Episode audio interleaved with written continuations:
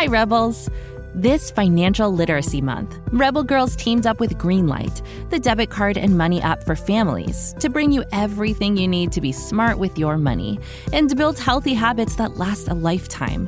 With a Greenlight debit card and money app of their own, kids learn to make smart choices with every penny, whether you're saving for something special or learning to invest. Greenlight gives kids the power to be independent, and grown-ups can trust that their kids have money wherever they are. Sign up at greenlight.com slash rebelgirls to get your first month at no cost and start building money confidence for life.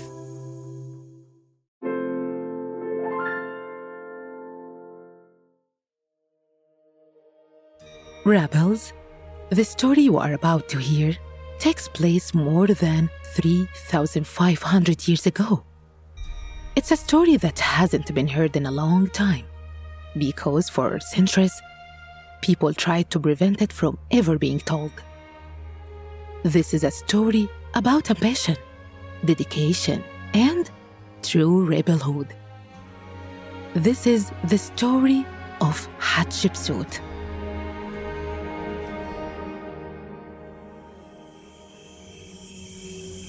On a blazing hot day, in the throne room of a great Egyptian palace, a young Hatshepsut knelt before a hushed crowd. It was coronation day, which meant that soon the kingdoms of Egypt would have a new pharaoh to rule over the entire country. Hatshepsut wore a gown of gold silk, and from her neck and ears hung stunning jewels of beautiful teal blue turquoise and red garnet. Royals and dignitaries all gathered in the throne room to watch as a spectacular headdress adorned with gold and precious gemstones was blazed on Hatshepsut's head. Once crowned, the soon to be pharaoh was led to a grand throne at the front of the room. There, the high priests approached and announced the new pharaoh's coronation names Hatshepsut. Mat Kara Hatshepsut. Maatkare Hatshepsut. Maatkare Hatshepsut. Echoed back the now kneeling crowd. To make the coronation official, Hatshepsut had to complete a series of traditional cleansing rituals, like bathing in a special pool and being dressed in new royal clothes as Egypt's almighty ruler. Rebels, it's hard to say exactly how the coronation of the great pharaoh Hatshepsut unfolded because the only evidence we have of this day is from hieroglyphics, which are drawings carved into the ancient stones of Egypt's wall. And the hieroglyphics from Hatshepsut's coronation were scratched over and vandalized by later kings who wanted to prevent the story of the great pharaoh Hatshepsut from ever being told. For thousands of years, Hatshepsut's image was wrecked, and Hatshepsut's name was erased from almost all history records. But why? Why would they want to keep Hatshepsut hidden? Because you see, rebels, unlike most of the pharaohs throughout Egypt's history, Hatshepsut was a girl. That's right. In an age when women were not supposed to hold powerful positions or be mighty rulers, Hatshepsut did both. She was the second woman pharaoh in history, and she led Egypt into a golden age of prosperity in true rebel fashion. To understand how Hatshepsut got to this momentous day, let's go back a few years to about 1508 BCE, when King Thutmose I and his wife Ahmose welcomed the baby Hatshepsut into the world. As a young princess growing up in the palace, Hatshepsut watched as her father, the pharaoh, ruled over a land that stretched as far as the desert sun. She often joined her father in meetings with community leaders, powerful dignitaries, and even in military strategy sessions. Hatshepsut was incredibly smart and a very quick learner. At the age of eight, her father began including her in his business plans, and soon after, she was given a very special Egyptian title. It seemed clear that the young princess was destined for greatness. Even her name echoed like a prophecy. You see, Hatshepsut means foremost of noble women. Hatshepsut married a young prince named Thutmose II and stood by his side as he was named the pharaoh and ruled over the empire she had grown up watching and helping her father manage. Together, the couple had one daughter, Neferura, but no sons. Back then, having a son was very important to rulers because traditionally only males could assume the throne, thus ensuring that the current reigning family remained in power of another generation. Unfortunately, Thutmose II died young and without a male heir to the throne. Hatshepsut and her daughter were in a vulnerable position. As females, neither of them could assume the throne, leaving them at the mercy of the next in line. Hatshepsut found out that the next Egyptian pharaoh was going to be Thutmose III, her stepson. There was just one problem.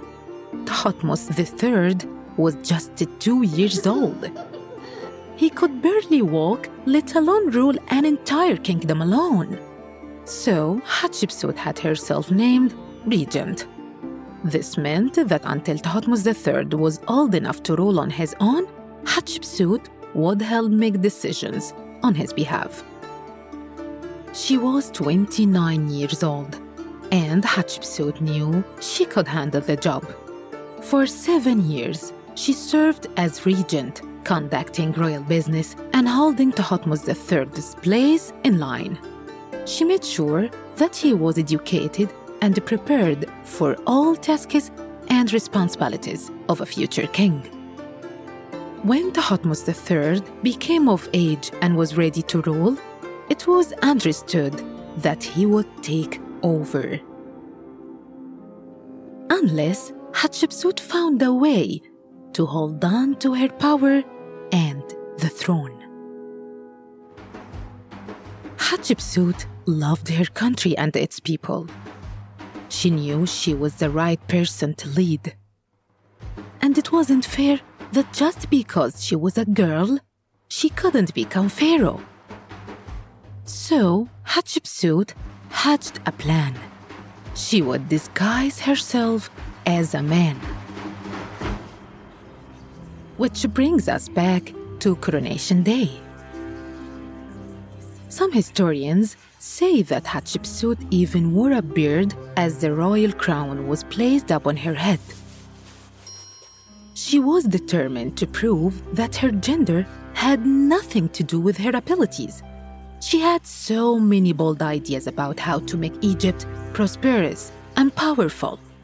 She believed in herself and her abilities as a world leader.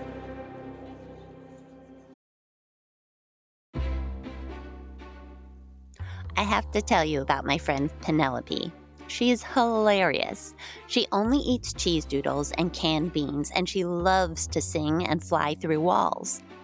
Wait, did I tell you that Penelope is my imaginary friend? Well, she is, but she's totally real to me. Anywho, Penelope and I are very excited because there's a new movie coming out on May 17 all about imaginary friends.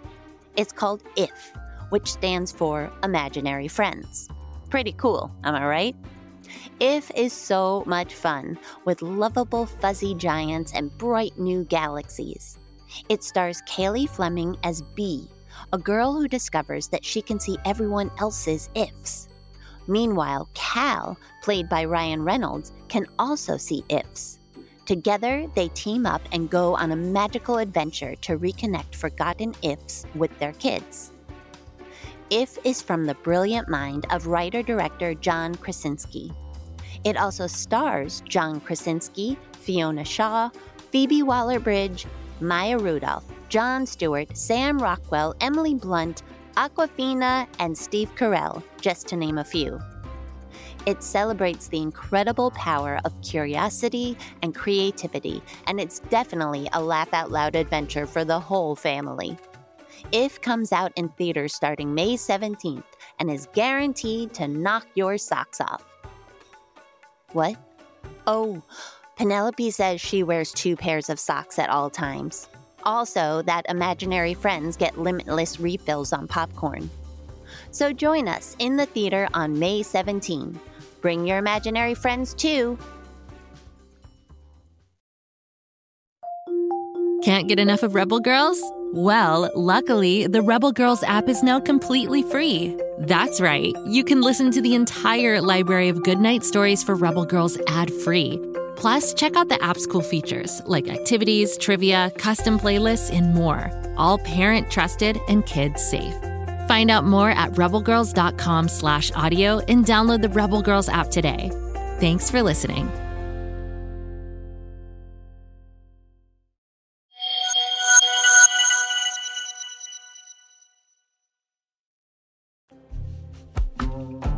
Her coronation, Hatshepsut told people that her father, the former king Thutmose I, had originally appointed her as his successor. She also claimed that one of the gods was her real father. Surely no one could argue with the will of the gods. After becoming pharaoh, Hatshepsut set herself apart from the traditional image of an Egyptian female. She renounced all of the titles usually reserved for women and often dressed in clothes fit for a king. She ordered that statues of her include a bird so that no one would doubt her legitimacy. And she worked tirelessly to help improve life for the people of Egypt. More than just making her country forget that she was a woman, Hatshepsut knew she had to do an outstanding job to keep potential challengers away from the throne.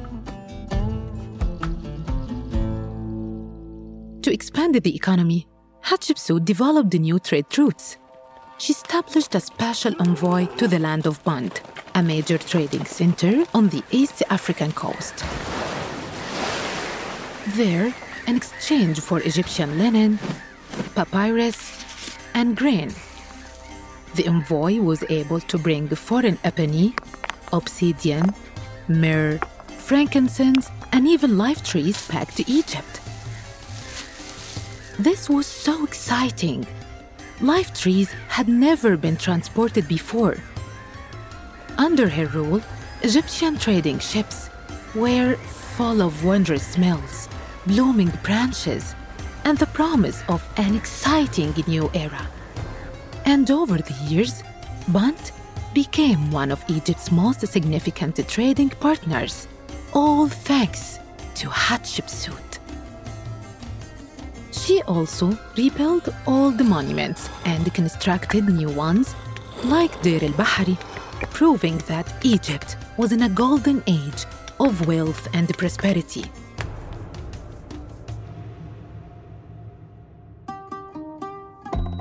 Hatshepsut ruled for almost 21 years and became so popular among the Egyptian people that although he was old enough to take over years before her death, Thutmose III didn't take the throne until after Hatshepsut died of natural causes. He certainly could have tried to overthrow her if he wanted to, since Thutmose III was in charge of military but it seems like he trusted and respected her for the great ruler she was proving herself to be. At least that's how it seemed while Hatshepsut was alive.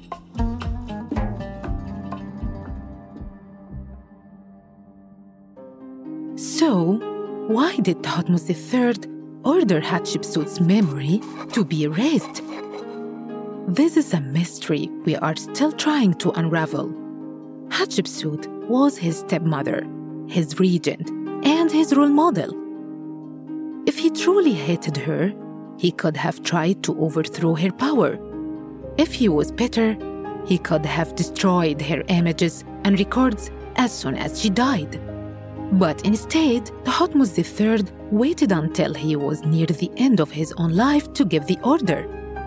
He commanded that all hieroglyphic records of Hatshepsut's reign be defaced and destroyed. Was it just because Hatshepsut was a woman?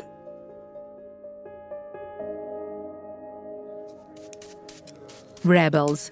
This question has challenged many archaeologists, historians, and experts. In 1902, an ancient burial temple was uncovered. Finally, they would find the answers.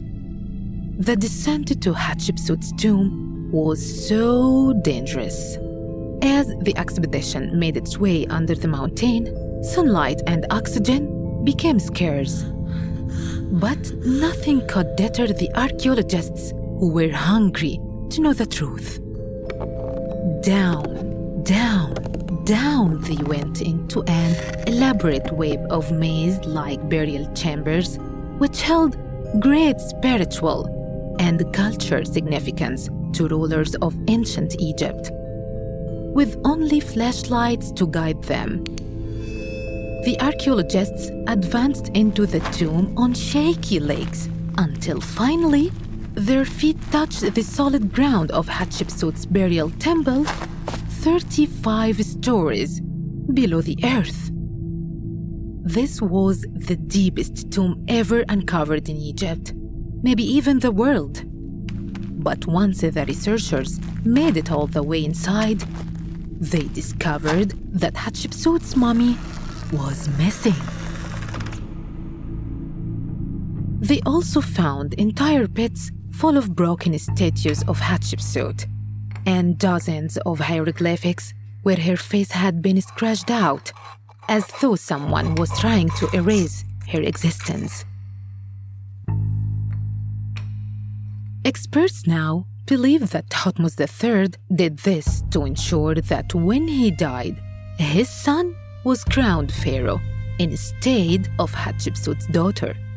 After all, if there was evidence that a female could be a great leader, maybe the trend would continue. Of course, we will likely never know for certain, but there is some good news to this tale. Hatshepsut's mummy has been found, and slowly but surely, her statues and images are being pieced back together. Her name is being restored to history books. And there are many museums that display pictures and statues of her. Her story doesn't end there. Really, it's just the beginning. Because it's up to every one of us to keep Hatshepsut's name alive and to celebrate all that she achieved as a pharaoh, as a daring leader, and of course, as a rebel.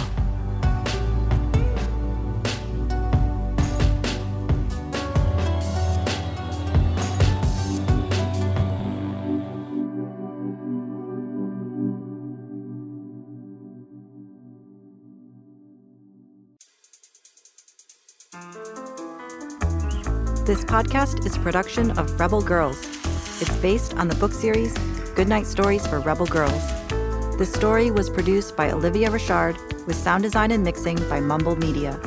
It was written by Mary Bergstrom and Olivia Richard and edited by Abby Sher. Fact checking by Joe Radigan. Narration by Noor Alam. Original theme music was composed and performed by Elettra Bargiacchi. Thank you to the whole Rebel Girls team who make this podcast possible. Stay Rebel. Thanks for listening to this episode, Rebels. Did you know there's a whole world of Rebel Girls to explore? Go to rebelgirls.com slash more to check out our latest books, t-shirts, crafting kits, and, well, more. Visit rebelgirls.com slash more. Until next time, stay rebel.